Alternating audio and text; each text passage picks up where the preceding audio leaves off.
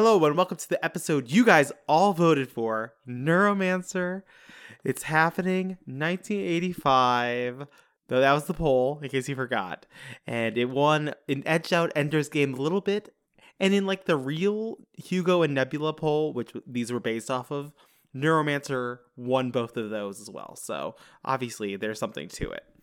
And we just resigned ourselves to using the Amazon summaries for these things. So, the Matrix is a world within the world, a global consciousness, hallucination, the representation of every byte of data in cyberspace. Case had been the sharpest data thief in the business until eventual former employees cripples his nervous system, but now a new and very mysterious employee recruits him for a last chance run. The target, an unthinkable, powerful artificial intelligence orbiting Earth in service of the sinister Tessier Ashpool business clan. With a dead man riding shotgun and Molly, mirror eyed street samurai to watch his back, Case embarks on an adventure that ups the ante on the entire genre of fiction. So it was a great read, and we are joined by R.S. Belcher, author of Six Gun Tarot, which mass market paperback is coming back coming out March 25th, which you could check out. And I want to thank, we finally got our first iTunes review, which is super awesome, from XXX Talkaholic XXX, who gave us a five star review. A plus plus, new way to enjoy the book. Uh, she says in her review, she, or she or he, I'm sorry, I should, I don't actually know. She or he says that it's great listening to the podcast because then you could review the book at your own leisure. And with the irregular irregularity of the times that our podcast comes out, you could do it at your own leisure. That's for sure. Although, as discussed at the end of the episode with Tiffany, I'm hoping to change that, and our irregularity will become slightly more regular. We're gonna get more fiber in our system, and we're gonna just tag tackle it. So. Enjoy the rest of the show. Thank you for joining us and hit that music.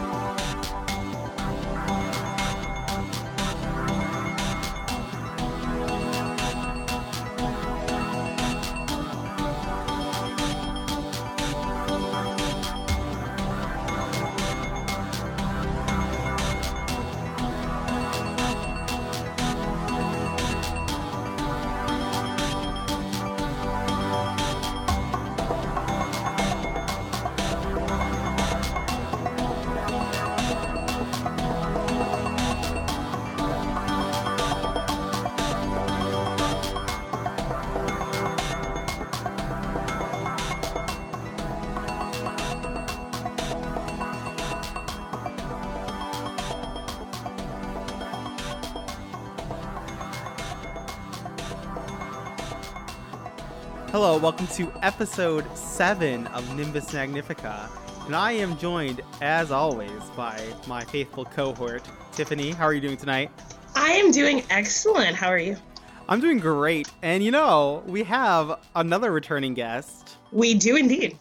Yes, author Rod Belcher. I think I said that right this time, I hope. Re- repeat repeat offender. Yes, I've been here before. I'm the best kind of offender. Yes, yes. well, is that is that true? I guess it could be in some in some capacity. In our case, yes. In the I'm Thank in you for instance, having me back. Thank you for coming. Um, I'm okay. So I was I was going through. I was on the tor.com website, and I saw a list. I there was like new releases, and I like clicked on it, and I was like, Brandon Sanderson, uh, new book is coming out, uh, Firefighter or something, or so, I forget the name of it. Now I feel now I, I was, I was and I was reading, I was reading, I was like going through the list of new books, and it was there was lots of big name authors, and then I saw the Six Gun Tarot paperback. and there's me too. I was like, "What? You're included? I know him. I know him." That, and then there's that schmuck, Rod. Hi. so, so I do, know him. Hey. do do most books go hardcover to paperback, or is it or is there a certain sales threshold that has to be met for that to actually happen, or like I I'm just curious, like is that a guaranteed thing or not quite? Um, my understanding, and I'm a layman, so I'm I'm kind of learning this as I go, but not everybody gets a hardcover. Um, and not everybody gets a paperback. I think sales drive some of it. If they if the first, you know, they put out the hardcover, which is kind of the initial buy, and if it does well and does well enough, they will go back and do a, a mass market, which is what uh, Six Gun is coming out as. Uh, Six Gun Tarot comes out the 25th of March.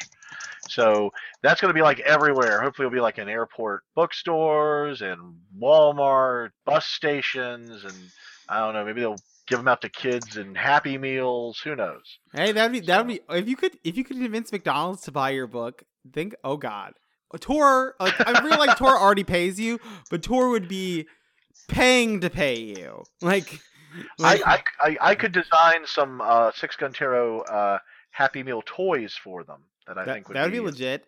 Have you? very exciting. I think um now I I remember being in college and it took I think years, like years for the Da Vinci Code to come out in paperback, like years, like like Yeah. multiple years. And I think they did it on purpose because people were willing to spend that 20 bucks for that hardcover book. ex- exactly. I mean, it, it, it's like six, the, the six gun paperback's gonna be like nine ninety nine before you get it on like Amazon or or you know any of the online places you can buy it from.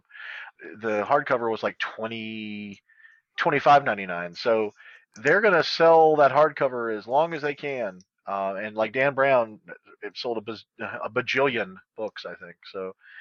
I- I remember reading this article about like the top paid authors and at the time his net worth he had only written four books at the time um da vinci code um angels and demons the digital fortress and deception point and he had like Mhm. 87 million dollars. And i was like what? Yeah. what? That's like i mean you think you see these people like him and you see j.k rowling and you see john grisham. He's big. He's from around where i live and so he's really big here. And they're making all this money and having all these movies and stuff and you're like i'm gonna be a writer and make a ton of money. And then you try and realize that that's from what i hear now i'm, then I'm, the I'm cold reality slaps you upside the head. cold um, truth Yeah, yeah. I mean, you're you're absolutely right. I mean, um, I am kind of at the start of my writing career, and I got to admit, uh, I seem to have gotten pretty lucky. I think my first book has uh, has sold pretty well, and well enough for me to to to sell some more books. I've had a lot of writers who do this, have done this for years and for decades. Basically, say you know you kind of live or die by your catalog. So you know if you have a lot of books out, you're making royalties off your books, and if they're good, you know if they're well selling books, they they do well, and they stay in print. That's that's how you make a living. I I really have not figured out. There's some kind of magic formula for uh, you know somebody uh, who you've never heard of before who suddenly sells like you know three books and makes like you know twenty million dollars or something. I I don't know what how that works exactly. I, other than I, I assume that the the editors and folks are just like saying this is gonna this is gonna make a ton of money, so we should we should kind of lock them in now. And uh, or they have really like you know some of these agents, some of the some of the uh, literary agencies are very hardcore. I mean they they pitch this stuff to the to the uh, publishers and they kind of lock their their people in with uh, with that kind of you know kind of a deal. But yeah, I'd yeah, I'd love I'd love something like if Tor is listening in, uh, you know, please by all means feel free to. Yes, I know, believe every huge- major publisher listens to Nimbus Magnifica. I'm fairly positive of this fact. Fairly. agreed Well, I've done uh, you know I've done all I can to, to help that along. So you know I. Uh, We we sincerely I- I- appreciate that. Have, have you heard any news about the uh, audiobook rights for Six Gun Tarot? Not yet. That's that's one of the things. Is Six Gun was my first book and first contract. Uh, so the initial rights to just about everything for Six Gun are locked in to to Tor. So they make those kind of deals. My agent really can't get up between uh, Tor and you know and a third party. So, but the nice thing is, is as, as you know as as I roll along here, if I keep can, you know, keep on selling books and keep on working with Tor, is eventually we can negotiate rights back. So I could maybe get rights back for an audiobook and then my agent can go and shop that to you know one of the companies that does that stuff. But uh, I'm hoping if the paperback does well that they'll want to do an audiobook too. That'd be that'd be I mean, so I'm, that'd be so cool. Audible is hitting hard with the advertising circuit. A lot of podcasts that I listen to are Audible sponsored, so you like. I- yes like, oh my gosh yes I know it's them and Squarespace. I'm like, I can't escape them. And of course, I become an Audible subscriber, and I contemplate Squarespace. So I suppose it's actually effective. I actually use actually Squarespace for my personal website. So if you want to check it out, you can see. Uh, TiffanyLangston.com for anybody who cares. Uh, but I did it because I kept hearing the, um, you know, almost every podcast that I listen to is sponsored by Squarespace. And like, it's so easy and it, you know, adapts to whatever device that you're on. And it's so but, great. but as, as a user who is not sponsored by Squarespace, do you agree with the with the spiel? I do. So I came from my old website uh, was on WordPress, and it was on to, to to not get too technical. There's WordPress.com sites and WordPress.org sites. If you Yes, go to. WordPress.org, um, you host it yourself, and there's a lot more flexibility. If you use WordPress.com, um, th- it's very stringent. There's only so much you can do, and the templates aren't that great unless you want to spend a hundred or two hundred dollars to buy templates. And, and I'm fine. I'm fine with you know buying having some templates, some you know prettier templates that that cost money that's fine but if you're you don't have at least a couple of decent free ones that kind of sucks.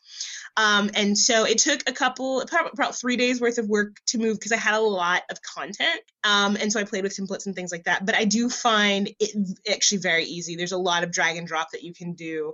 Um, i use my site and it, it also just depends on what you use your site for. There are some people who use it for commerce right? Like they're selling stuff and they have like a, a commerce Mhm. platform and things that was not available on wordpress.com i use it really as sort of an, a portfolio you know it has my writing samples my video work my social media accounts and things like that just gen- for general.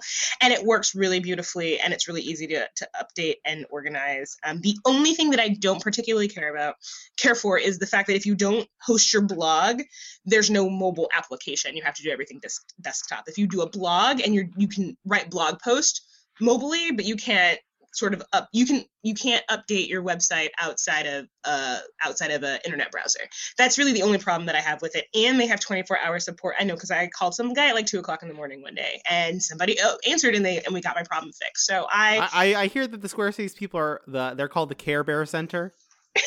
That's what I've heard. I've heard that. So so but uh, yeah, no, I do. I, I I like Squarespace a lot. I'm thinking about moving my blog over to Squarespace as well. It just will take a lot of work because it's on Typepad right now, and that sucks too. But that's the story for another day. But uh, so so are we doing? Is Nimbus Magnifica doing the reverse of many websites where they get sponsored by Squarespace and then they talk about it? We're talking about Squarespace in hopes to get sponsored. Is that what's happening? That's right. Squarespace, like call us because I am a satisfied customer. We we are available and we'll we'll uh, like right now. Nimbus nimbusmagnifica.wordpress.com is on a WordPress site, Boo. But- no, I'm but- just kidding. but that could cha- that can change with a quick and easy sponsorship. Quick, so quick. I will. That's- I will say I this use- though. I if use you WordPress for mine. Yeah. if you sign up for Uh, a year with um a year's with Squarespace, you get a free domain name. So nimbusmagnifica.com might just be around the corner. Oh, very cool. Very exciting. Oh, See, someone someone just grabbed it as soon as you said that. Someone Oh. grabbed it. It's not this. The podcast isn't even out yet. How's that possible? Oh. Exactly. Who broke into our hangout? I don't know. I don't know how they do that. So It's amazing. so, um, what what else do you have exciting going on in your life, Rod? I I, I know you told me about stuff that you couldn't talk about, but let- let's talk about stuff you can talk about. Well, I, I got some good news Friday. Uh, I have a uh, a blog myself. Uh, it's on WordPress, uh, but you know I, have to check out this other place. But uh, it's uh, sixguntarot.com, uh, and I'll be posting on there and posting on Facebook. But I got some good news Friday uh, about some work related stuff, some book related stuff. Waiting for some more details on that before I spill. But that's kind of exciting. Mass market paperback for the Six Gun Tarot comes out March 25th. Uh, it should be like everywhere that you can find paperbacks, and uh, very excited about that. It'd be pretty awesome. And then the sequel to Six Gun Tarot, which is uh, called the Shotgun Arcana, uh, is going to be coming out in October. I think early October, like October 7th, I believe, and that'll be out in hardcover. That's uh, that's pretty much it. And I just uh, Edward and I were both talking about moving. We we just I just got through a move, and I think he just got through a move. So uh, that's uh, always a always a joy. And uh, but uh, that's pretty much uh, all that's been going on with me. That's been, I uh, mean I mean wandering on the side of the highway and collecting you know tin cans in a pl- plastic bag, and you know uh, just sort of mo- moseying along. And I'm joking, of course. well I mean but that's that's pretty much it. there, there's more going on, but like you have you have Shotgun Arcana coming out, and you have like I don't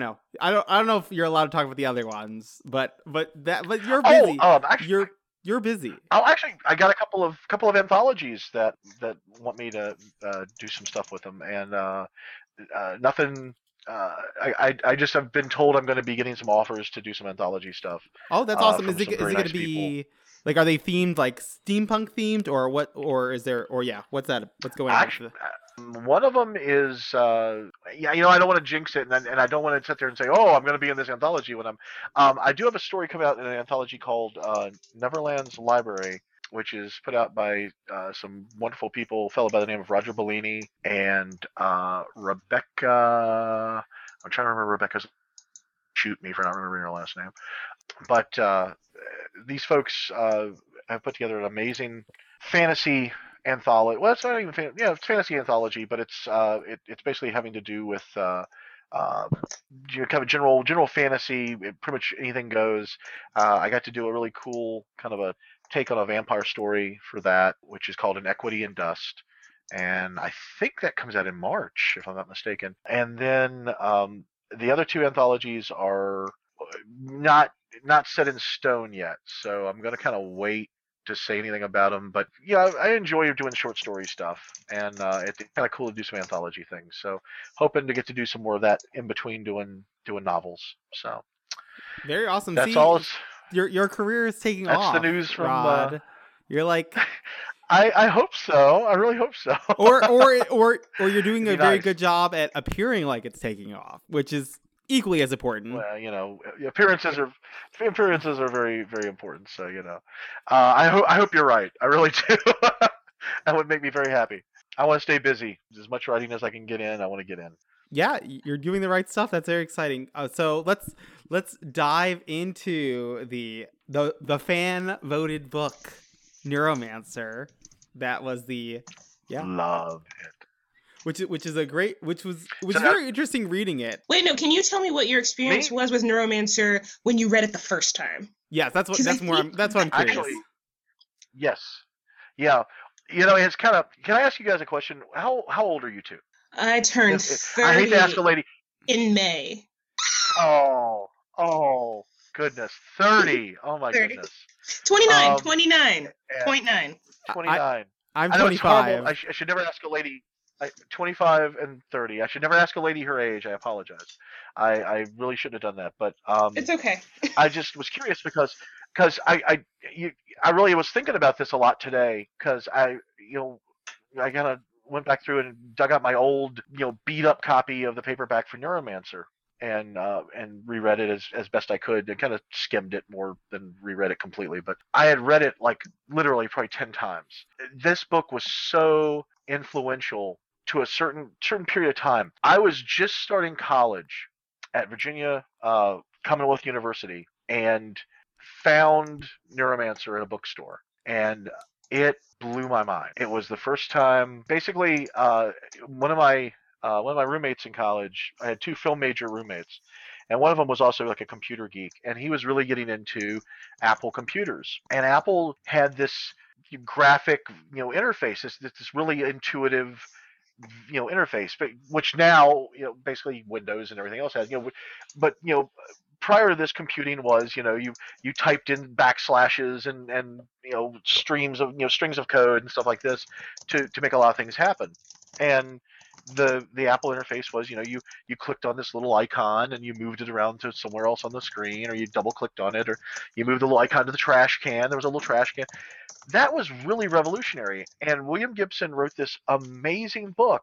He and and it's really a noir it's it's it's a noir caper. Uh, it, it's you know it has all the elements of a kind of the classic uh, kind of you know uh, you have your your kind of hard you know hard bitten uh, world weary narrator uh, who's sort of your your gateway character, and you have all of these shady characters they're dealing with in the underworld, and and then you have this big mission, this big heist to do. But the descriptions of cyberspace, which he was the first guy to use the word cyberspace, he was uh, the, the first person to kind of postulate, as far as I know, I could be wrong, but as far as in my experience, he was the first writer I had ever encountered to discuss uh, virtual reality and uh, and just kind of this whole sort of interface between the human mind and a computer.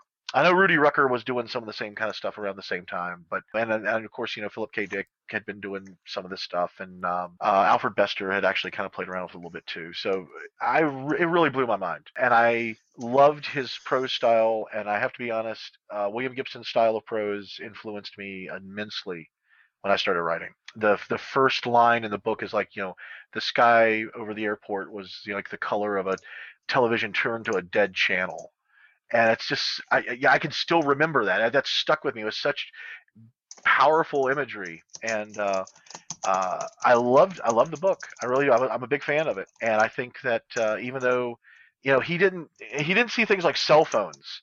He, uh, he, you know, he talked about cellular modems and things like that, but he never really envisioned cell phones. And you know, and now looking back, some of it's kind of dated. A lot of the cyberpunk movement, if you read it now, you have to kind of you know put your tongue to your cheek a little bit. But um, I really enjoyed it, and I mean it, it was a huge influence on me um, because it really felt like at the time he had tapped into some of what the future was going to be like, and that's what really good science fiction always does. Is you know it, it's it's it's like a crystal ball. It's predicting what's heading heading our way. I really enjoyed it a lot, and I and I read a lot of his other stuff too. He has short story collections and a couple more novels.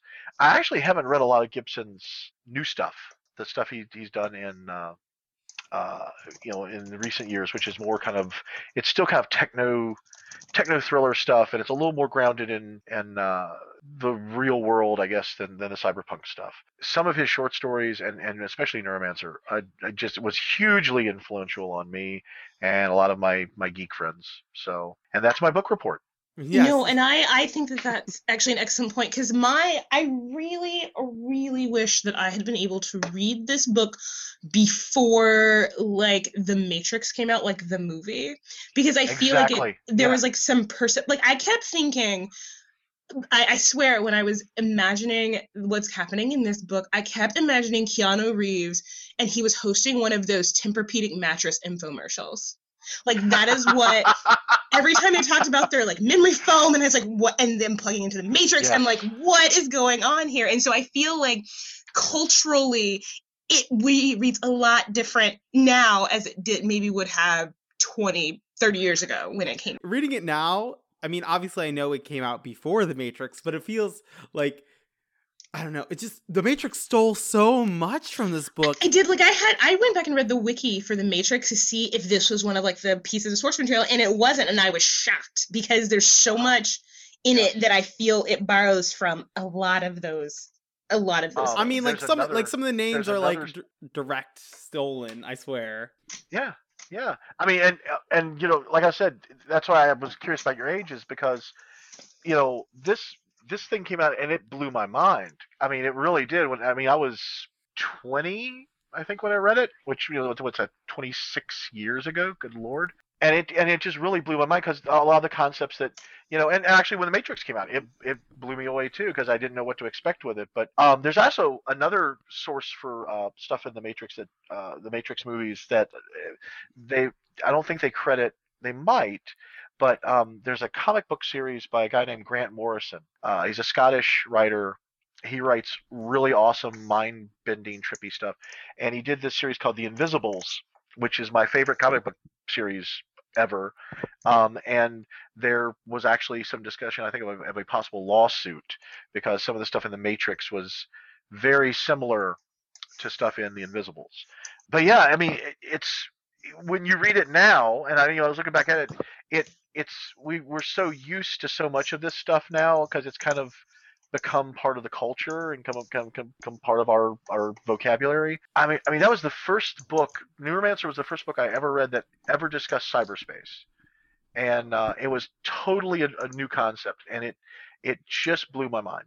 So I I, I understand what you're saying because it's like if you had read it before you had seen The Matrix or, or even heard of The Matrix, it would have probably given you an entirely different perspective on it. Yeah, I do. I think I was thinking back to kind of um, when we talked about Princess of Mars, and when you think about how old that book is, and some of kind of, especially when they're talking about like sort of the flying machines and and how he must have had so much sort of forethought. I feel like this is the same, but because it's not as far removed, it was really difficult for me personally to sort of do. And The Matrix is one of my favorite movies ever, and that also doesn't help to divorce what I know to really, I think, appreciate what this was and the effect that it had back when it was originally written and released. The version I had was from the Audible, and they were talking about how the the line about cyberspace is a worldwide uh, or a global con- like unconscious hallucination that that that consensual people, hallucination yeah. Yes that millions of people connect to daily. I'm like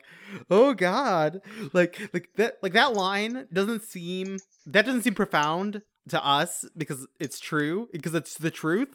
But before it was true it it's crazy that exactly. that that line. Back when i read it when i was going to going to college i remember you know my one of my roommates he was a computer guy and he you know hung out in the computer lab. He actually worked in the computer lab. So we got to play on the computers a lot. This was years before I downloaded a web browser.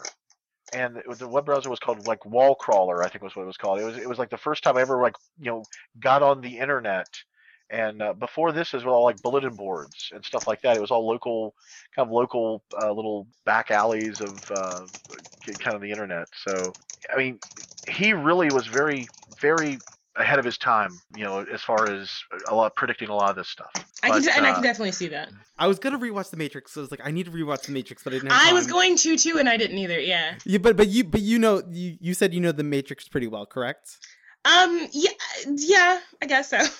Well, instead of instead of focusing on what was the most what what crossover there was, I'm I want to ask you what is what was the biggest difference if you can or just a difference that you could throw throw out there to focus on um, the opposite perspective. Okay, I th- I really think that the time spent not being plugged in, I think was probably a lot more fleshed out in Neuromancer than it is, at least in the first Matrix movie. In the second one and the third one, they sort of build on those relationships that Neo is having with, you know, the other characters and stuff. But I think in the first one, it's really all about like being in the world.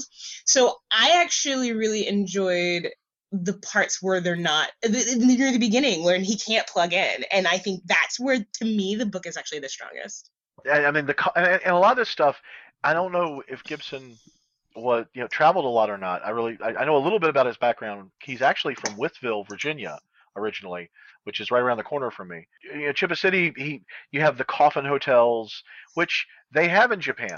They, they I don't know if they're as popular now as they were back in the 80s, but they had these huge, you know, Walls, metal, where you like, you know, kind of cocoon, yeah. yeah well, you could just go and crash, you know, and they usually were near near the airports, and it was basically just someplace you could go and crash for a few hours in between your flights, or if you've got a like a layover or something like that. And I mean, he pulled.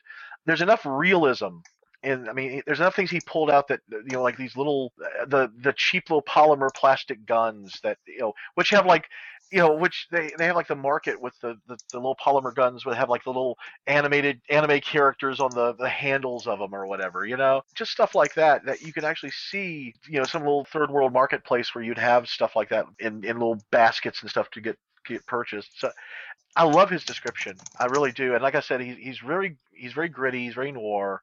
He just throws in enough detail that you really do kind of fall into that world. You get very kind of it's very immersive. One of the things I was going to mention is uh, he has a contemporary. Uh, Neal Stephenson has done uh, Cryptonomicon, and I forget what else he's done. He's done a lot of cool stuff, but he wrote Snow Crash, which was also part of the cyberpunk cyberpunk genre, and uh, him and Gibson have some similar. Uh, they they have some similar you know ideas about how uh, cyberspace interacts with uh, with human consciousness and kind of like with deep structures in the brain. Cyberspace and kind of like you know jacking into into cyberspace is kind of like an evolutionary process for for humans. Um, very cool stuff. And I, I, if you read more of Gibson stuff, he likes to put a lot of voodoo mythology in with his in with his cyberspace stuff.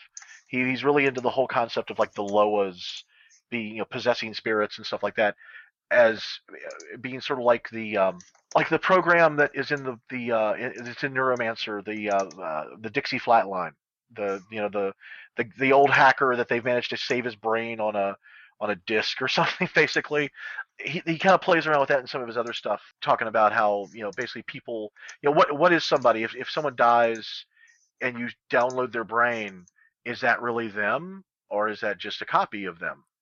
You know, and it, it's kind of a uh, it's kind of an interesting concept, and he and he plays with it in Neuromancer some, and then he plays with it a lot more in like Burning Chrome and uh, Count Zero and a couple of the other books he did. Very cool. Uh, I was gonna ask Tiffany. There was Yeah. a, there was there was a shout out to Memphis multiple times in the book. I saw that. I was like, wait, wait. I was actually I was going to ask someone who knew more or better than I did. Was there something going? You know, I've I've lived in the city now for a little bit over seven years, but I'm not, by no means a a an expert. At least historically, was there something interesting about Memphis in the '80s that like made him want to like keep bringing it up? I was I was I was like, what is this? I- I think he might have lived there. Maybe I'm not sure. I I, I got the I idea a lot of times. up. That he- there was this stuff that liked, you know, he kind of dug, and, and, plus I think he wanted to try to use cities other than you know, kind of like you know New York, L.A., stuff like that. I didn't think he wanted, to do that stuff. So, but yeah, yeah, it's cool. He he dug he he digs on Memphis in the book quite a bit. So, awesome. I thought there was some really awesome stuff. Like I don't know, like th- this was such a. I could see why it was such a significant work. William Gibson postulated with Chiba City, like the purpose of Chiba City wasn't for the people who actually live there. It's for it's a playground for these type of questionable technological toys so they could work out the kinks so that other people that they could be available for mass market to everyone else eventually. I'm like, like that's that's brilliant. I don't know.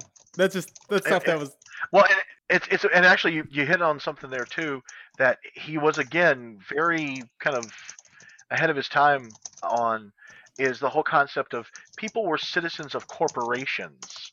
They that you know it- which again is a very uh, Japanese uh, concept in the 80s and the 90s. Uh, well, and, and still is the, the Zaibatsu, you know, the, the kind of the, the corporate family, and so you had people, you know, literally you had cities like like like Chiba where you know you, you you didn't it wasn't part of a certain country or nation or something. It was kind of like a like a test marketing zone sort of but i mean in some of the other books they talk about you know there are like mercenary armies that are basically owned by corporations. So corporations end up becoming almost like like nations unto themselves and people and actually Stephenson does some of that in uh, in snow crash too you have you know corporate neighborhoods where you you know if you work for this company you get to go live in this nice protected walled little fortress you know you know community uh, and and you have private corporate security that keeps you safe and instead of having a police force and stuff like that I, I haven't read Snow Crash, but uh, have you read uh, Player Ready Player One? Because whenever when when I was reading Ready Player One, lots of people were saying like this is the this is like another Snow Crash is what people were calling it. I haven't read that one. I'd actually that sounds kind of cool. Uh, I Snow Crash was very was very cool. I I enjoyed it a lot, and I'll have to check that one out. I, I haven't read a lot of cyberpunk in a long time. It's it's almost like I don't know. It, it's it's retro fiction now. It's kind of you know it's it's uh, it was so edgy at the time, and like I said, some of it hasn't some of it hasn't like aged as well as other stuff. Um, but it, it was so edgy that it became reality in in many ways. Like yeah. like yeah, that's that's all there is to it. it just like it doesn't I mean- seem edgy because because you could like uh, you could be out you could be lost in the middle of nowhere and type in your phone where am I and then it tells you. Yeah, well, and uh, E. E. Doc Smith was this guy who uh, wrote uh, the Lensman uh, books, and he wrote the Skylark of Space books back in like the 30s, 30s, 40s, 50s. And if you read them now, they're they're kind of hokey. I mean, because he he has a lot of stuff in there that's very cliche. But the thing is, is you have to remember is when he was writing them initially, it wasn't cliche. He was the first guy to, you know, Star Wars and Star Trek really owe a lot of their their kind of their world building, their their universe to Doc Smith. And now if you read his stuff, it's like, ah, this is kind of eh, hokey. Well, But- it feels stale because it's been built upon from there, but it was a necessary step to climb the ladder. Yes. Exactly. I mean, it's the same kind of thing with Neuromancer. It's like some of it um, seems a little, you know, it, it's like you read it now and it's like, okay, what's the big deal about this? But you know, then it's like if you jumped back in time to when it, it came out, eh, he was predicting all this stuff that we've seen a lot of it happen. You know, and and sometimes it's actually what we have in reality has gone so far beyond what he was predicting on some things that uh, it's it's pretty wild. I, I, it's it's still I think Neuromancer holds up pretty well. Um, I actually read something on. I was looking up something about Neuromancer today, and they said that it had been put on a list of like the top hundred greatest novels since like the 1920s or something. Um, I'm not sure who did that, but I mean, Mm. just just because it was very you know prescient, it, it, they they seemed to kind of know what they were doing, uh, or he seemed to you know kind of tap into something there that that a lot of people uh, you know it, came, it was kind of, basically it came out right at the kind of the edge of the beginning of the internet and all of and, and basically uh, the kind of the, the computer age. I mean, it, it really is when computers were just starting to become something that was in our homes and stuff like that. And uh, it's a very cool book. I, I actually I'm really glad you guys asked me to, to hang and do this because I, it gave me a chance to read it again, and I really enjoyed it. I'm going to I'm to actually reread some of his other stuff too, um, and maybe pick up some of his newer stuff because his new stuff's supposed to be really good as well. Um, it's not as science fictiony. It's a little more kind of like near future s- suspense kind of. Um, I, I've heard I've heard many good things about the difference engine. Oh god, you know, actually, that's the first real steampunk book that I remember reading. I think that's. I mean, Gibson, for all intents and purposes, kind of jump started the cyberpunk movement, and then he jump started the steampunk movement. That's pretty impressive for one guy. You know, it's it's not bad. yeah, having having yeah. two subgenres uh go back to you. Yeah, I yeah, that seems pretty impressive on paper. And Difference Engine is an awesome book too. That's you ought to do a, a, a show on that sometime because that's a really cool book. And uh, Bruce uh, Bruce Sterling uh, co co wrote it with him, and Sterling does a lot of good stuff too. Um, he was he was a big guy in the cyberpunk movement as well. Very cool. Now, do you have a do you have a favorite character at all from Neuromancer? That's actually a really interesting question. I think I'm gonna go with probably Armitage, but when he's Corto. So I guess Corto. Okay. Yeah, I was. I, can you can you explain to me a little bit when I was listening to the Zion part? I was like confused as to what was exactly happening, and of course, I kept getting flashes of Zion from the Matrix. So it was like, what am what's mm-hmm. Like, and I was like, which which part of this is my construct, and which is it the actual like this is kind of um neuromancer esque itself. It's like like how much of this is is a is it a memory of my of mine reconstructed into what I think I'm seeing, and and how much is actually what I'm actually seeing.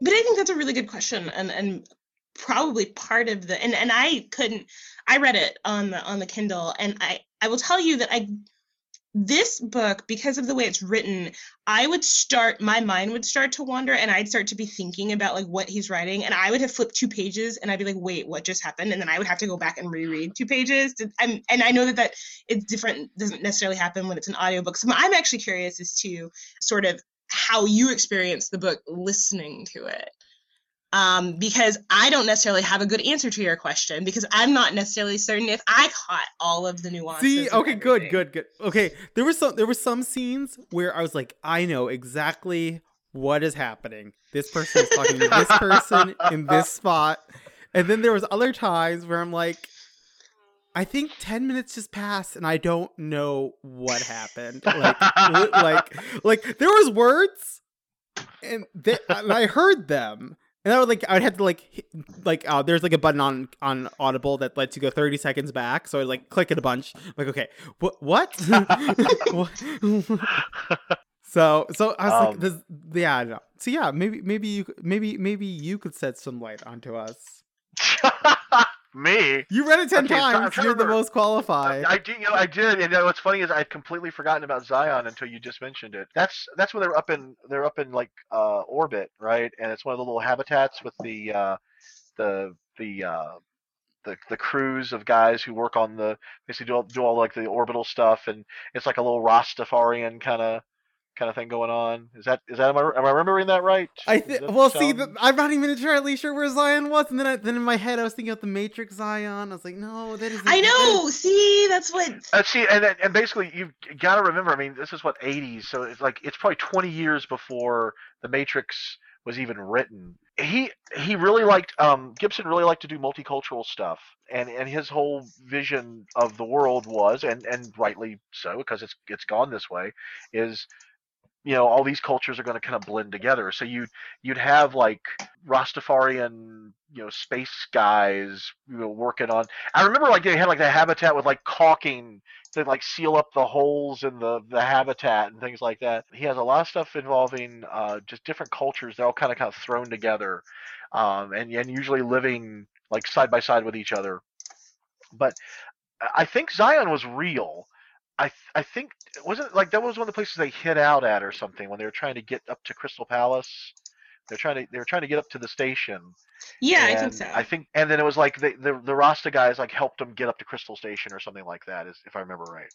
I really liked Molly. Well, actually, I liked the dude who uh, was the performance artist that had all the uh, the holographic implants, who turned out to be like a well, I don't want to spoil it, but you know, yeah, basically the guy that had the holographic implants that was part of their team near the end. He was like a performer, and he'd use the holographic implants to like create create illusions, basically. And he could you know basically mess with your your perceptions, and he could kind of screw with your inner ear and do all this other stuff. yeah, yeah, yeah. He was just an interesting character from from what he could do.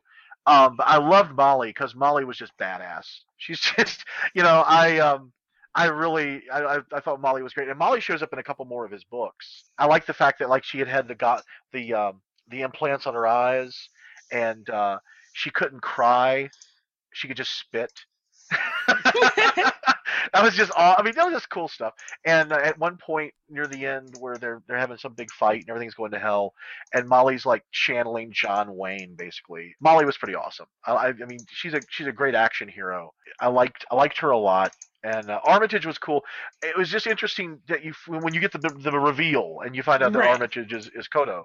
That that was really kind of neat. And um, I think that's I why I liked it. I liked it to watch his like sort of carefully constructed, sort of uh, alter ego kind of like fall apart. I think was the Yeah, reason why yeah. I really liked him as a character. Yeah, I mean, it was it, he just he just kind of cracked up. That, I mean, uh, and it was really cool. Um, the whole uh, notion that he was kind of being driven, sort of by you know, which gets back to that whole kind of Loa voodoo thing. That for some reason Gibson was really into that. Um, he he liked the whole idea of you know the the computer spirits kind of you know interfacing with people and sort of driving them around and stuff. So, but yeah, I mean, it was it was very cool. And I, I'd actually I had forgotten about I had forgotten about Zion. It, there's uh in one of the short stories. I'm trying to remember which one, but Molly is in that one, and uh, she has to fight these guys up on a big platform that's like suspended above a. Uh, like a, a, a dome city. It's like a geodesic dome or something that they're putting over a city, and they never never quite finished it.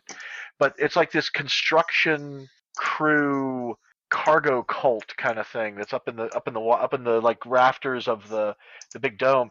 And they had this like arena set up. It was almost like a like a wrestling ring kind of. But um they had uh set up microphones into like the uh the shock absorbers that would kind of bounce the floor would like bounce like a like a like a bounce house kind of except it was made of like a rusty old metal and they had all these microphones and stuff wired up to it and they had a guy who basically was like a dj who would up there and like would would mess and would basically like send the sound through speakers as the two guys were jumping around fighting. I mean, you just do cool stuff like that. I, I, I and I had never read anything like that before. Phil Molly was pretty cool, and uh, I liked. I can't remember the I can't remember the illusion guy's name. He wasn't. He was near the end of the book is when he shows up, but he was kind of just interesting because of what he could do. I thought it was kind of a neat little technology thing. True. What about like- you, Ed? What was your favorite character? See, Molly was it was I was it was competing. Molly and Linda were competing. Um possibly. Okay, so I I listened to this book twice and the first time I didn't quite catch that Linda died. And I was like like I thought Molly was Linda at one at the like on my first listen. I was like I was like, gosh, Uh-huh. this character is- has so many like such a good backstory. And then when I was listening to it the second time, I was like, oh no no no, that's that's a different that's a different person. Not to say that Linda doesn't have an interesting backstory, and I'm like, I, I wish she didn't die because I liked her. I liked I liked what Mhm. like I liked what she did for like she she was really the one that got case moving like the plot started. Right, So- right. Yeah, So- yeah. but okay, and also okay, this is kind of unfortunate, but the the the narrator who was playing when he was doing Linda, unfortunately, did this like really affected accent for, the, for, Lin, for Linda for Linda. Like he did, he's a very he was very good. He did lots of he did lots of great female and male characters, but for some reason when he was Linda, it was kind of his the voice that he was projected was that of possibly a drag queen like person. And so, so I I kept I kept imagining Linda as this drag queen, but it's like no, the descriptions don't match that. That's just the voice he's using for this person. Wow. So That's, that's one, of the down, one of the downsides to Audible. If, if you're listening to it like as a, a book on tape or something, is depends on who the narrator, or who you who you got reading the book, as to whether it's because some of those guys can ruin a good book. they really can. If you get a if you get a bad uh, get a bad uh, reader, it can kind of mess it up.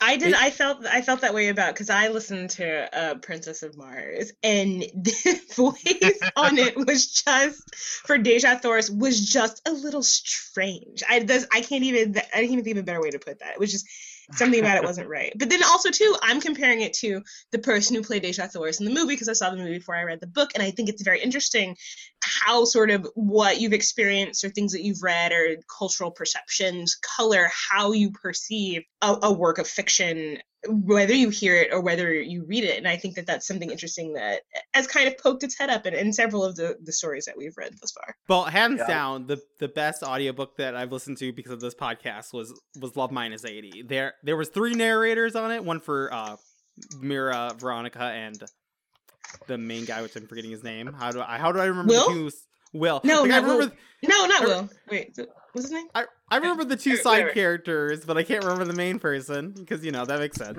no will's Um, the name of the guy who like who wrote the book yeah, yeah. Will McIntosh wrote the book, but yeah, th- those the three narrators. Rob, yes, the It's three Rob. narrators were so great, so great, and this guy was good. So I recommend Audible, who could also sponsor us if they would like.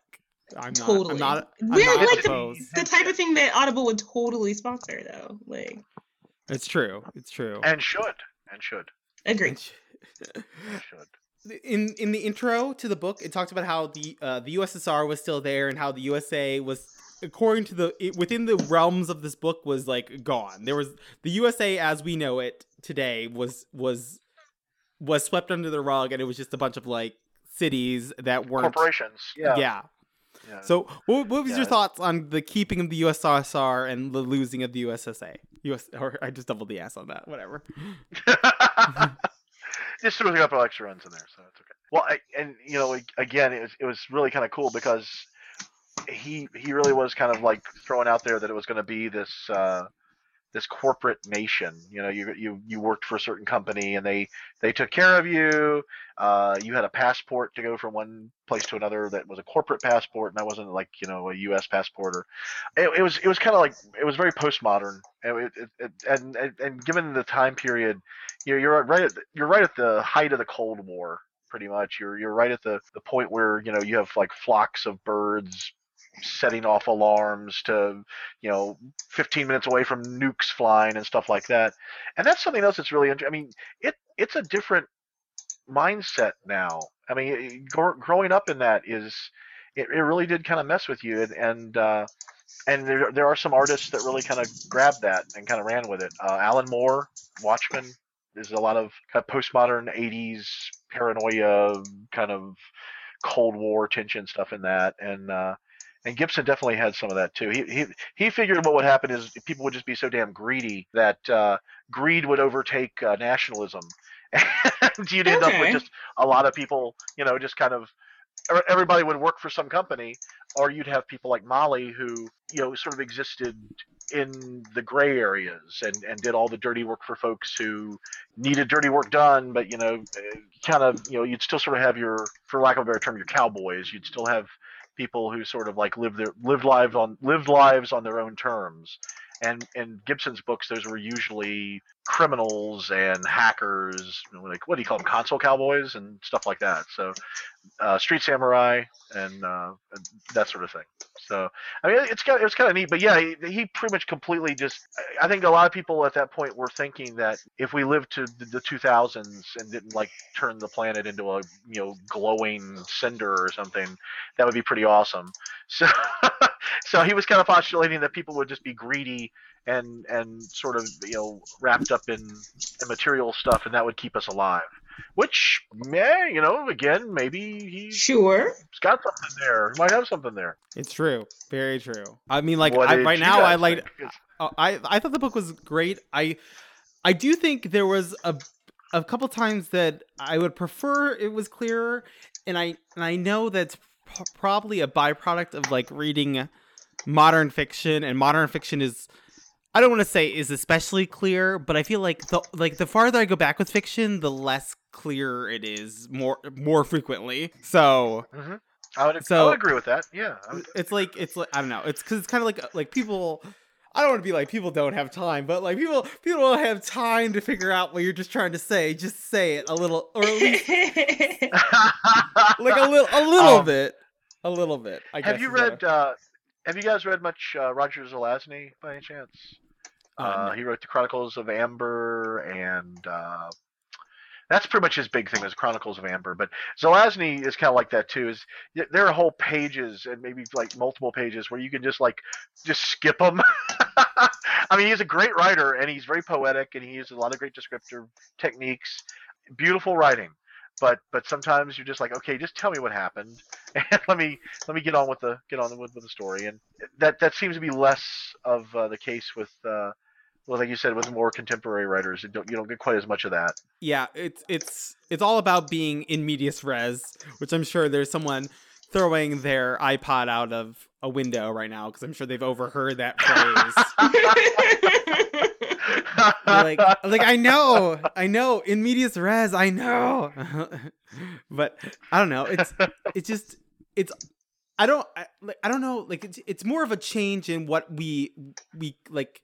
I do think it's a byproduct of like availability with reading and yeah, like since you don't since we don't quite have. And I like in some ways we have the time, but there's just so many things to do, and it's so it's so easy to do to do lots of things that you're like, that reading reading like just just sitting down and reading is kind of a difficult thing to have happen. Like i've been doing like the audible at the gym is like a good place for me to do that. So or like when i was driving before this when i was driving an hour two and from work that's another place a great place to do audible.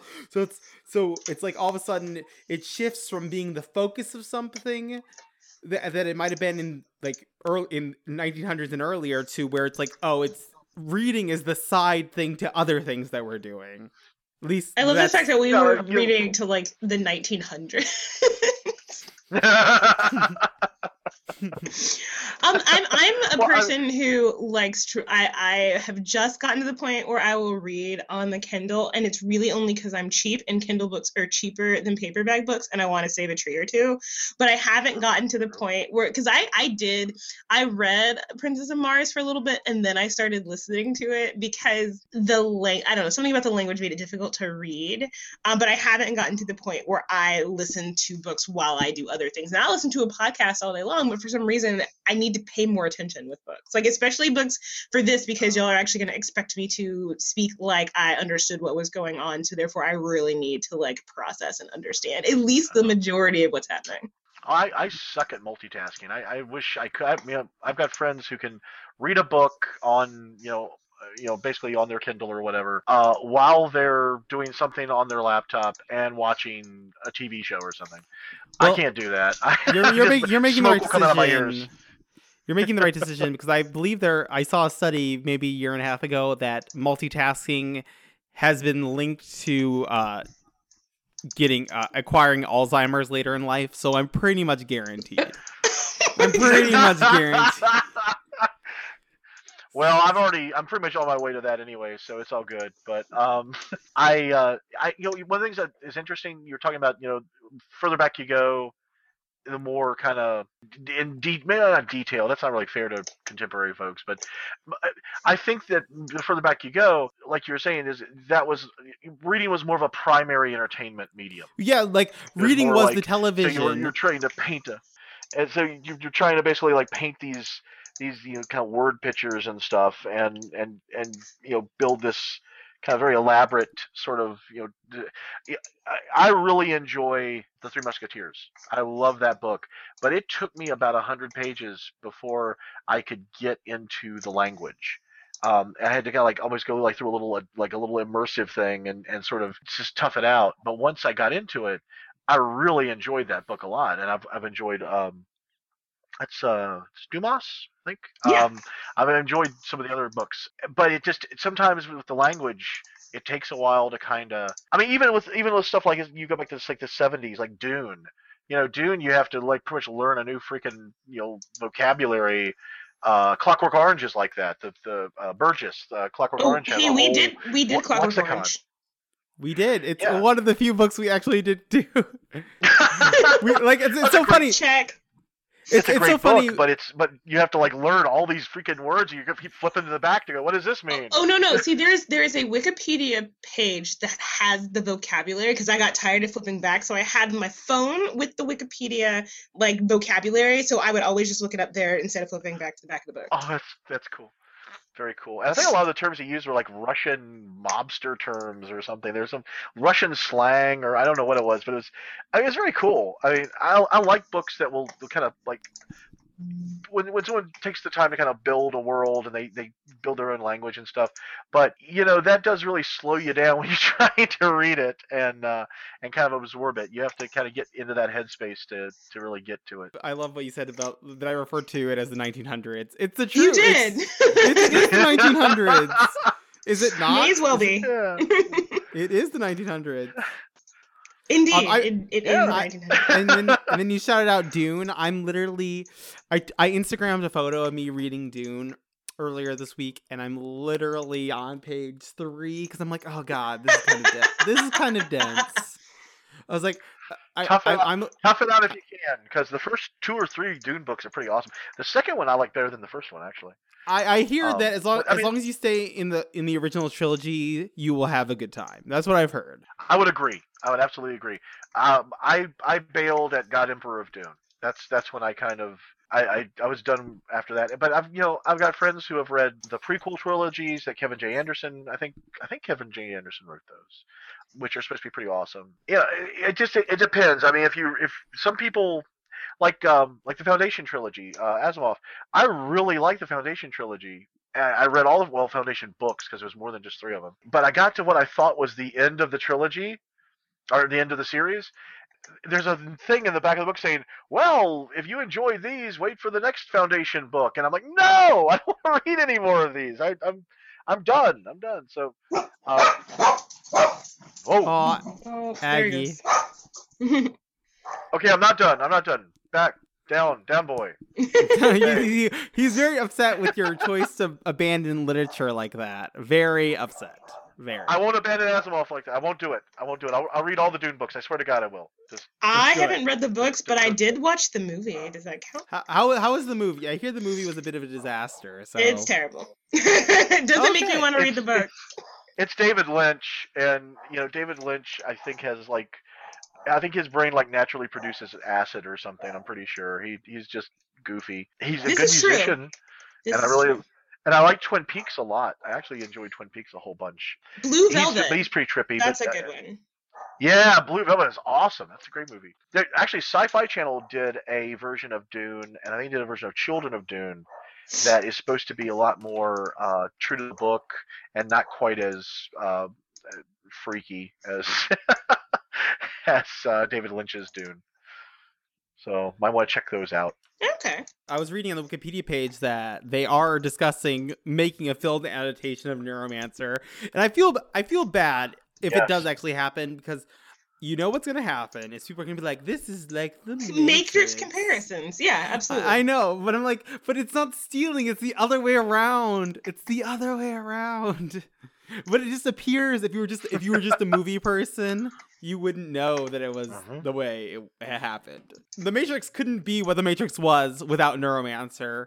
Fact. Hashtag True. fact. True. Very true. I mean, yeah, but like you're saying now, it's like someone would watch and go, "Oh, this is just a, a really bad ripoff of the Matrix," and you know, because the Matrix got into the cultural. Actually, from what I was was reading today, and it might have been on Wikipedia, uh, uh, Neuromancer was kind of like it wasn't that huge a commercial success, but it, it did okay. But I don't think it did as it, it kind of got spread around by word of mouth. People kept going, "Oh, this is an awesome book. You gotta check this out." I don't think as many people realized that the the cultural influence that it had which is why it's cool you guys are doing this because people can hear this and they'll go, "Oh wow, I should check that out." Because it, it really is. A, I mean, it held it's held up pretty well. Like you said, it, it it's got the it, you- will compare it to the Matrix because the Matrix, you know, kind of tapped into that big time culturally. But it's a very cool book. and Speaking of worth, the worth reading. Matrix, I would highly recommend. Speaking of the Matrix, you know, the Matrix starred Keanu Reeves, who also starred in Johnny Mnemonic, written by William Gibson. William Gibson. Yep, that's the, actually the, that's the other short story Molly shows up in. Ah, She's okay. in that story I haven't seen the along movie, but I, I, dolphin that I feel like I need to. they have a they have a dolphin junkie in there. He's he's got like implants in his head. He was like pretty much trained by the uh, by the Navy to be like a like a submarine diving like submarine finding dolphin or something, and uh, or torpedo finding dolphin, I think. And he's he's intelligent. He can talk through like a speaker and stuff in his tank. And he's a junkie. He they've addicted him to heroin. So um, Oh, yeah. So it's a, it's a junky dolphin cyber guy, cyber fish. So mammal, whatever he is. That's a, that's a cool that's a cool story. I I I only saw a little bit of the movie and it, it looked kind of kind of bad. I mean, it's got Keanu Reeves, Dolph Lundgren, and Ice T in it. Like, it sounds amazing. And when I say amazing, I mean horrific. Yeah, yeah. well, you know, I will I will have to give it. I'm sure it's on Netflix. It's got to be on Netflix. it's gotta be. It's gotta I be on hope. Netflix. Maybe we should we should do a podcast about Johnny Mnemonic the movie. Okay, that could Yeah. happen. Why I mean, why And we not? were into totally we were gonna do Catching Fire, right? And yeah, that never we were, we, I know it didn't happen, but Catching Didn't Fire was awesome. You should go see it It was awesome. It was was totally a- awesome. It was awesome. I, I, I um went and saw it with my daughter. My, da- my daughter and I went to see it. She was really into those books, and she's really into the movies. And uh, it it was a really good movie. I, I mean, she loved it. I loved it. It was very cool. I went. I went and see since we did, haven't had an Emily uh, reference this episode. Uh, I went and saw Catching Fire with Emily, and then I was like, I have because I read the first book and I never read the second book. So then she gave me she gave me her copy of Catching Fire, and it's sitting next to me, and I have not read it still because I'm like, well, but I already saw the, I already saw the movie. I already saw the movie, so I'm, I feel tainted, and I've been and I'm busy. I'm busy. Uh, reading Neuromancer, so that that was another thing that was happening. If I so. could take a moment to plug another completely unrelated but fun movie, uh, the Lego movie is awesome. It sounds silly, but oh my god, it is hilarious. It's so good. Anyway, so Lego movie, Lego movie, Catching Fire. Go see them if you haven't. Faithful when, listeners. when, when does when did they release the Lego version of the Hunger Games? Ooh. I'm just joking, but but There'd be some. just- There'd be some awesome Lego sets right there. They're gonna have the you know. that the- would be the fun. Fog Lego. Oh yeah, it would be it would be cool because of the biodome, like like Lego biodome. That's h- hello. I want to Hey. buy that. I mean, why wouldn't you want to buy that? I don't have a good reason. Yeah, like like there's no there's They no good do like reason whole. for you. They could have like a whole literary set of Legos. You know, like you know, Clockwork Orange Lego sets, and uh, oh, I don't know, iRobot. iRobot, Twilight. They could have Twilight uh, Lego sets. I'm Depending surprised. on I how would be surprised if they didn't have Twilight Lego sets. I really am Did- too. Actually, they, that's that's the only product they didn't. Uh, Yeah, that's like the one thing they didn't get into. Like No, I no, guess. they're Twilight Legos. okay. Good. Thank goodness. There is oh a god! there is something. I Phew, it. What a relief! That was close. That was close, guys. Wow. Um. So we had. Wait, we no, I think they were actually made by people. I don't think they Oh, were okay. actually made All by by Lego themselves. The. Lego company. Well, they missed an opportunity there. They could Yeah, apparently lost you can you can custom make Legos, and someone has custom made. You can buy custom uh, Edward and Bella on eBay for twenty four dollars. Oh, very nice. So there we go. I'm there. I'm there. Okay. All right. I'll put them on my desk and they can inspire me. Oh, every every single day. Um, we have upcoming on the podcast, we're going to be doing next month. We're going to be doing Zoo City, which I'm very excited about. We haven't done a fantasy in a while. In a while, we've been teen sci-fi for a little bit now. Tiffany, I don't know if you noticed. It's noticed. true. It's so true. I'm I'm excited for Zoo City. I'm actually I'm, really excited about Zoo City. I'm I'm I'm excited for What, uh, a. what is it about? I'm, I'm, I don't entirely know, but I know it's set in South Africa, and I know it's a uh, black female protagonist, and that's and I know it's urban fantasy. That's what I know, and I know Wait, who it's picked good. the book? I did. Oh, okay. Okay. I picked the book, but I don't. I don't. I did. I don't know the specifics of it, but I've heard from many people that it's fantastic. So I'm like, well, I mean, if it's if everyone tells me it's fantastic, and then that's gonna be fantastic. Hopefully, ideally, unless yes. Absolutely. All right. Well, I'm So- on board. Sweet. And then and then we're doing. And I saw as I was going through the bookstore yesterday, I saw Legend by Marie Lu on the shelf. Did was like, you? do I, Okay. do I want to buy it? No, I'll just probably do it on Audible. but I did see it. I was like, oh, that book. We're doing that book soon. Yep. And then um, I'll have to talk to Shira about what she would like and what's going on with that. Uh, she was gonna come today, but she got called into work, which is unfortunate. One day she will join us. One okay. day. Great. One day. It's it's very, it's very like hypothetically she will join us. And then I'm um. I'm hoping I want to talk with Tiffany about this later. About, uh, but I'm hoping that we do more. Uh, can start doing shows a bit more regularly with short fiction, which I guess I kind of Sure. said it. Okay, good. we could. Well, then uh, there you go. We talked about. We talked about it. See, isn't it great? It's so. It's great when you do it on air, so that like, like You get have to do it. You You're don't stuck to it. have- You promised the you promised the listeners that it's gonna happen, so it's gonna happen. Yeah, like I feel like for this for the show, it would be beneficial if we had more episodes. So it if and reading one book a month is kind of already a commitment. So I feel like if we if we could if we could like verge into more short fiction for more episodes, that'd be awesome. Ideally, in my head. And but thank you so much for coming on, Rod. I did not I did not call you the other Oh. name uh, purposely. I was because I felt because I, 'cause I, I felt a little guilty because you're like, why are you calling me that? thou who should but- not be named. oh no, no. Yeah, it's, I'm like Voldemort. I'm the the guest Voldemort Voldemort on the show here. So Yes. Oh, well, thank you for having me, guys. I had I had a lot of fun. Uh, I would love to come back anytime you would I'm- care to have me. I, I can almost Um, guarantee that you'll be back at some Yes. point. I can almost guarantee it. well, thank you. You're gonna Thank be our you first. so much. Um, You're gonna be our first three Peter, but because well, you're already our first repeater, but you're gonna be our first three Peter for sure. awesome, very cool. Oh, I was going to recommend a author. Uh, have you guys uh, read any or done anything with Octavia uh, Octavia Butler? I I know that name, and she's she. I've heard Octavia Butler wrote the book that people say that Avatar is vaguely inspired by. Right? Am I correct?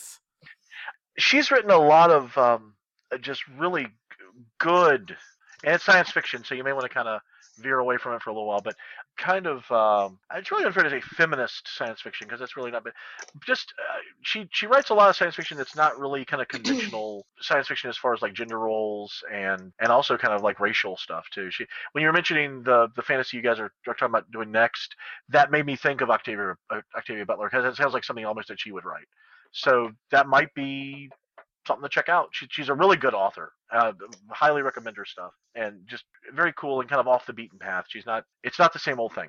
So I'd, I'd really recommend it down the road somewhere. But uh, thank you guys for having me. I have to go well, get my I mean, daughter. you, you you have to, you have to and you uh, know Octavia is awesome because at the bottom of her page, of her Wikipedia page, it links to Afrofuturism. So Yes. as a, as a as a related page. So, so I don't even know what that like, means. if you if you if But, your if um, your if your Wikipedia is linked to something that exciting sounding, that you can't you have to kind of be awesome, right? so here's what we'll do. Rod. We'll do something by Octav- Octavia Butler, and then you'll have to come back and talk with us. It's true. I would love that. I would love that. I, you guys are. I really enjoy doing this. It's a lot of fun, and thank you for uh, giving me the opportunity to, to come and hang out. no, and- thank and- you. You and- you were just- you you. You, you listened to our show and you didn't think we were crazy. Well, or maybe you did, but you still contacted us regardless. Ooh, real So- quick No, before you I- go, real quick before you go, tell everybody where they can find you online. Uh, let's see. Uh, I am on my my website is uh, sixguntarot.com. I am on Facebook under uh, author R.S. Belcher. Um, there's also a Six Gun Tarot Facebook page and a Shotgun Arcana page. Uh, please, please, please like those if you get a chance. And uh, I think that. Oh, and I'm on Twitter at uh, author RS Belcher, and I, I guess it'd be at author RS Belcher. Yeah, I think that's everything. I think, I think that's everything. I'm I'm still uh, I I tend to my my website. I'm I'm a little behind and kind of updating that. So my agent got onto me about that the other day, and I need to. By the other day, I mean about three months ago. I need to get that kind of squared away. But um, but yeah, that's that's where you can find me. Uh, the book I have out now is called The Six Gun Tarot. Uh, it is uh, published by Tor Books. The mass market paperback of the book is coming out uh, March 25th. Go to your local bookstore and demand that they, they have it there and threaten to burn this place down if they don't. I'm only half kidding. That's pretty much it. I get, I get I mean, next my my next big thing is going to be in October when the sequel comes out. Very so, exciting. Thank you Well, for yeah, letting me you- plug all that stuff. I appreciate that. Yeah, absolutely. No, it's awesome. I, I'm. It's like so. It's so great that you come on, and I hope I hope you get even like a few more readers because of this, or maybe maybe oh, maybe. Oh, I, you know, even if I even if I don't, I just I very much enjoy doing this. It's a lot of fun, and you guys are awesome. So keep on doing it, man. Keep on going. I'm gonna go get my daughter. Yes, yes. She's probably like Rescue her, crying uh, somewhere. Where No, is she's- yeah, she is. She's yeah, you know, yeah, whatever. She'll you know she I'm sure she'll be fine probably. But you know, I, I better go get her. And uh but uh guys, thank you so much again for having me. Really do appreciate it. Thank, Thank you. you, Uh, for we'll talk- coming on. Yeah, thank you. We'll talk to you again. See you later.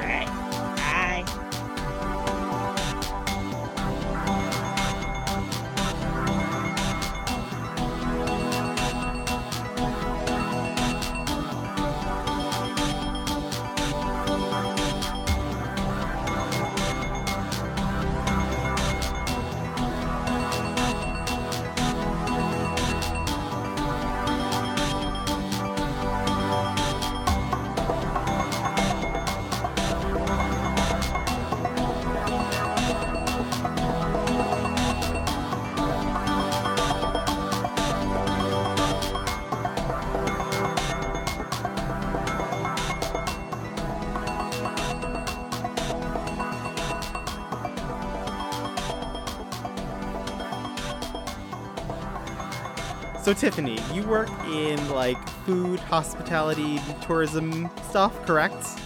That's correct. Sort of. Yeah, yeah. Can, can can you discuss the importance of garnishing a plate? um, well, the first, um, the first rule of garnishing a plate is to don't put anything on the plate that people can't eat. Like I hate curly parsley; it's stupid and it doesn't taste good. So don't put it on your plate. Like it's dumb. Don't put like anything inedible on your plate. And um, one time I got a dessert. It was a banana dessert. And it had like a piece of a banana peel on the plate. Don't do that. I, I can't eat that. That's disgusting. So um, less is more, and make sure everything on the plate is gonna make the food tastier. That makes sense. I um I put a line so I made Emily came over and we did we did very pro typical male and female things. She Okay. she put together my desk and my television bookcase and I cooked curry for her. So Fabulous. very very uh very traditional and as I was putting it together, she was like almost done with putting together the bookcase television unit and she's like, "Are you to help me? You're Ed, you're just garnish." he was like, "You're just garnishing right now." so I was put, I put so I put I put a lime slice and some um basil on the my curry. No, lime so- slices are perfectly fine because the idea is you squeeze the lime juice on the food. Like lime slices, lemon slices, citrus slices are great because if you're if you're dumb enough to try to eat the peel, you're stupid. Like citrus slices are awesome. So, do you make like a like a yellow curry or like a Thai curry, like an Indian curry? What's your I, what's your I- curry? I this this was more of a Thai curry. I put I had green onions and I put the red curry paste and I put it with coconut milk and then I let that um let that coalesce and then once that once that all gets together then I put rice like some jasmine rice in there and then I like as the the jasmine rice absorbs the the the sauce as opposed to having the sauce on top. It's like integrated with the rice. Interesting. That's different. Okay. Oh, and I also put I also put uh, a bunch of pineapple juice in there too because I was like, why not? Uh, YOLO, YOLO, Of course. Was it YOLO delicious? cooking. Uh, it was fantastic. I'm I've been eating it for the the. I only know how to cook one amount of things, and that's ridiculous. A lot. Yeah. Like I don't like I don't even understand like how to like if someone's like Ed just cook cook for just today. I'm like I don't I don't even know how. I could cook I cook for like a week. I could do that pretty well. Like I feel I feel you.